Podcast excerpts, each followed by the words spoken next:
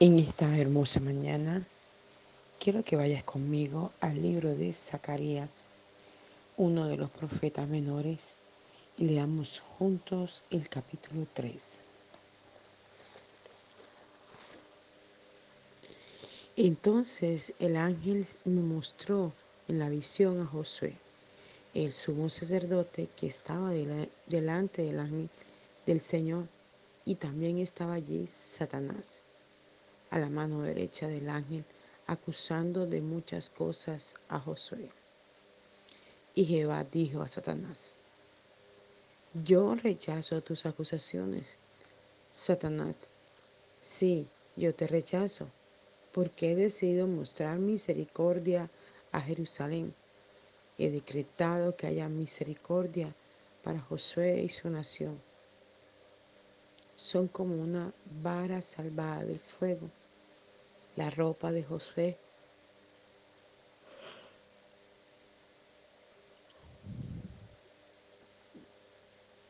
Estaba ceremonialmente impura mientras estaba en la presencia del ángel de Jehová.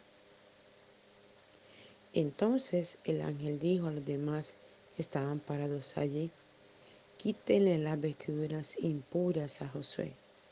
Y volviéndose a Josué le dijo, mira, he quitado tu pecado y te visto con nueva ropa de gala. ¿No podría tener una mitra limpia en la cabeza? Dije, y le pusieron una. Entonces el ángel del Señor habló solemnemente a Josué y le dijo, el Señor de los ejércitos declara, si sigues el camino que yo te traeré y haces todo lo que te diga, te pondré a cargo del templo para que los mantengas santo y permitiré que entres y salgas de mi presencia con estos ángeles. Óyeme, oh Josué, sumo sacerdote, y todos ustedes, sacerdotes. Ustedes son ilustración de los sacerdotes, ustedes son ilustración de las buenas cosas que vendrán. Ven Josué, representa a mi siervo, el renuevo, a quien enviaré. Él será la piedra fundamental del templo, aquella que esté junto a Josué y sobre ella. Esculpiré siete veces. Yo quitaré los pecados de esta tierra en un solo día, y después de aquello, declara el Señor de los ejércitos, todos ustedes vivirán en paz y prosperidad, y cada uno poseerá su propia casa donde podrá invitar a sus vecinos. Que el Señor bendiga su palabra. Vemos en este profeta menor, este libro de Zacarías, la revelación, la manera como Dios mostraba el proceso que estaba viviendo un sacerdote un hombre dedicado a la obra del Señor, un hombre dedicado al altar del Señor. Porque para Dios los sacerdotes en el Antiguo Testamento cobraban una importancia muy, muy poderosa, igual como en el presente. Y este versículo 1 dice, entonces el ángel me mostró en la visión a Josué, el sumo sacerdote, que estaba delante del ángel del Señor y también estaba allí Satanás a la mano derecha del ángel acusando de muchas cosas a Josué. A Satanás antes se le era permitido entrar al cielo y por eso podía estar allí al lado del ángel acusando a un siervo de Dios a un hombre de Dios. Y si recordamos el libro de Job, fue lo mismo que hizo. Es que Él no cambia la tarea ni la forma de hacerla. Todo el tiempo estará acusando aquí, allá, a este, al otro, pero siempre intentará acusarnos delante de Dios y aún delante de nosotros mismos. Porque muchas veces al hacer cosas, me pasó en estos días con alguien, él trata de tergiversar tus acciones y tus palabras para hacerte sentir que lo que hiciste fue incorrecto o lo que dijiste puede causar un daño a alguien. Me pasó con una persona que teníamos una conversación por un tema X y de pronto me llama una oveja mía y me dice lo que está pasando. Y yo le dije, en ningún momento dije lo que tú estás diciendo que yo dije. Y luego cuando llamé a la persona y le hice ver lo que, la afectación que causó a la otra persona, lo que ella dijo, entonces ella me hizo sentir que yo sí lo había dicho. Usó una palabra en específico y le dije, no, no, no, no, no, no. En ningún momento dije eso. Hablamos del tema refiriéndonos a algo general, no a algo específico. Y nunca usé esa palabra que tú dices. A pesar de que no la estaba viendo, si no la estaba escuchando, porque estábamos hablando por teléfono, pude ver en el espíritu su rostro como sorprendida de haber sido descubierta por lo que hizo. Quizás no pensó jamás que esta otra persona podía decirme lo que ella había dicho. Y es increíble ver cómo Satanás puede usar una persona, aún una persona que mantiene en el altar. Porque esta persona es una persona de altar. ¿Qué quiere decir esto? Que todos los días debemos mantenernos porque en cualquier momento Satanás puede meterse por una endija, por un hueco, de alguna manera para causar división, contienda, enojo, pleito. Entonces, Él siempre va a querer estar allí acusándote ante Dios, ante los hermanos, ante la familia o ante ti mismo. Y dice la palabra, y Jehová dijo a Satanás, yo rechazo tus acusaciones. Wow, esto sí es tremendo. El mismo Dios, el mismo Abba Padre, le dijo a Satanás eso delante de su cara. Como digo yo, hmm, yo no te lo mando a decir con nadie, te lo digo a ti mismo.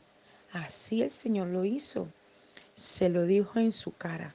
Aunque tú vengas a acusar a este sacerdote, yo sé quién es él es un hombre que permanece en el altar de Dios. Por eso no es en vano cada oración, que cada mañana, que cada momento, que cada día, tú puedes elevar a Dios. Porque el Señor las está escuchando todas. No se le escapa nada de nuestras acciones, de nuestros pensamientos, de nuestras palabras. Por eso en ese momento él pudo decirle a Satanás, yo rechazo tus acusaciones contra el sacerdote Josué. Y así el Señor dice de ti. Él rechaza todo lo que Satanás quiere decir de ti. Porque para eso, a través de Cristo, derramó su sangre para liberarnos de todo pecado. Satanás, sí, yo rechazo. Porque he decidido mostrar misericordia a Jerusalén. ¡Wow! ¡Qué hermoso esto! Vuelve y le afirma Dios mismo, Satanás, yo rechazo lo que tú estás diciendo. Y mira lo que pasa aquí. Ya no está hablando de Josué, no, no, no, no, no. Está hablando de la nación, está hablando de Jerusalén. Ahora se fue a la línea general, ya no está particularizando, ya no está diciendo específicamente de alguien, no, ahora está hablando de toda una nación que él ha querido señalar, acusar, distrimir, eh, destruir, acabar. Ahora Dios está levantando su voz y le está diciendo, yo rechazo lo que tú haces y dices contra este sacerdote y luego le vuelve a decir, yo rechazo lo que haces contra la nación de Jerusalén. El Señor esta mañana está rechazando todo lo que Satanás quiere traer contra tu vida, tu casa, tu familia, tu hogar, tu empleo, todo lo que te pertenece, tu nación, tu país. Él está rechazando todo lo que se está levantando contra todas las naciones en el mundo entero. Todo esto que se está levantando para causar enfermedades, para causar destrucción, para causar división, pleito entre los hermanos, entre el pueblo de Dios. Él está rechazando esto. Por eso necesita que nos unamos en la oración para hacernos como un hombre fuerte y destruir todo lo que en este momento Satanás está queriendo traer a través de toda esta pandemia y todas estas cosas para destruir la obra del Señor.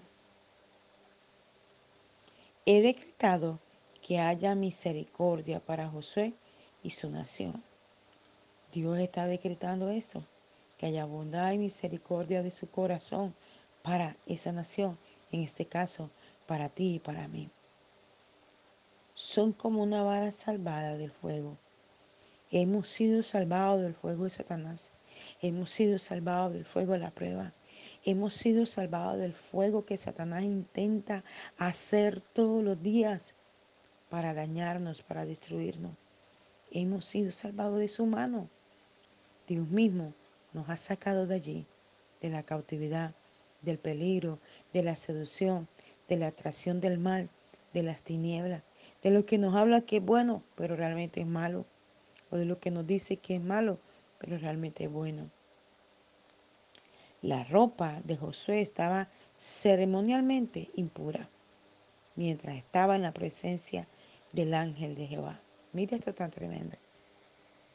Estaba ceremonialmente impura la ropa.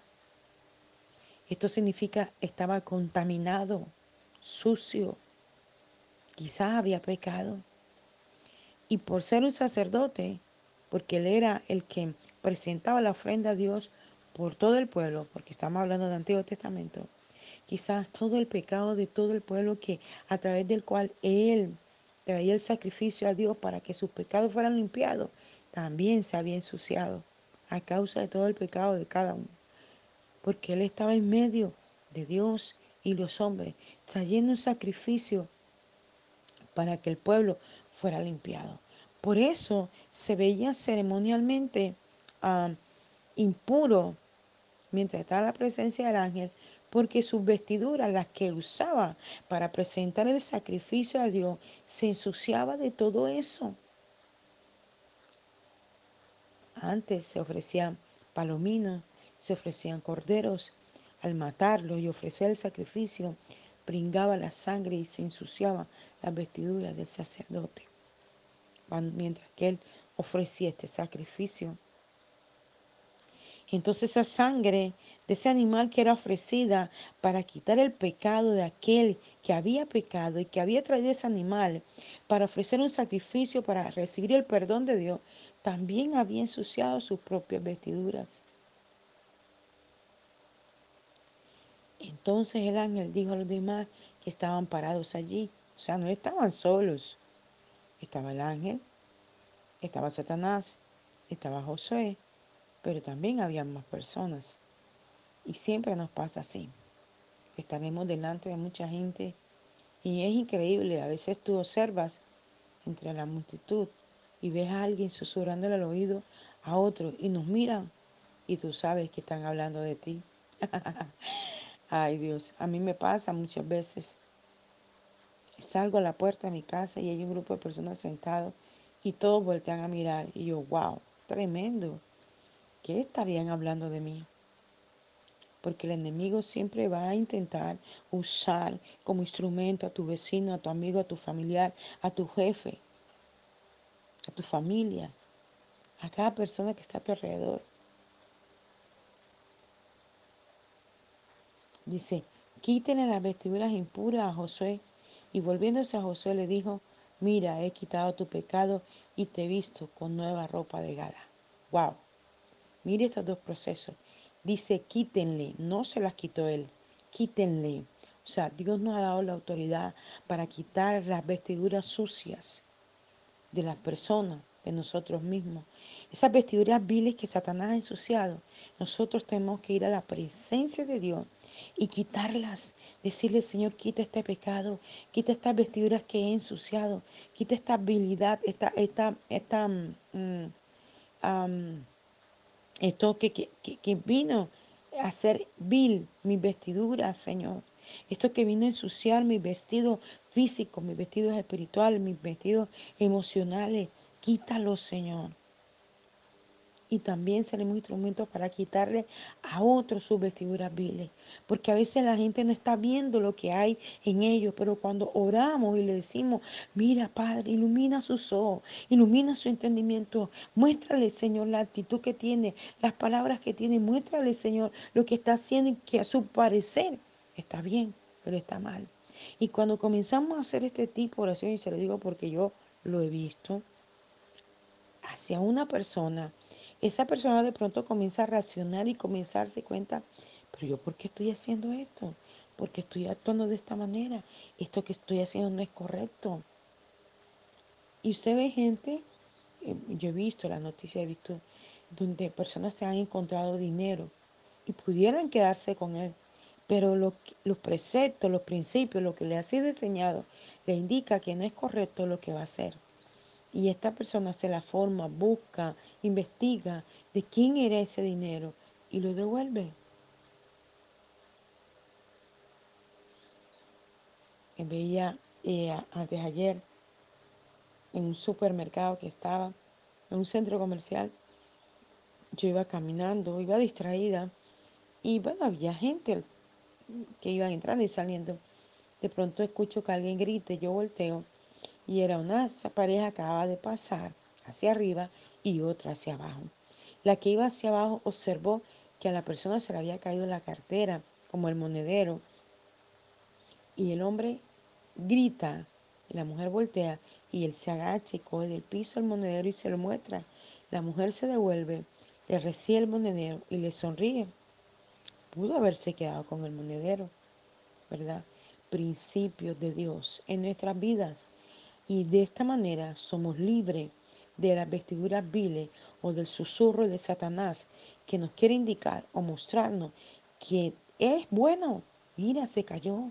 Es bueno, allí hay dinero, lo puedes coger. Es bueno, tú lo necesitas, tienes una necesidad. Pero los principios te dicen, no es bueno porque eso es robar. Es coger algo que no te pertenece, que no es tuyo. Es mejor que lo devuelvas. ¿Verdad?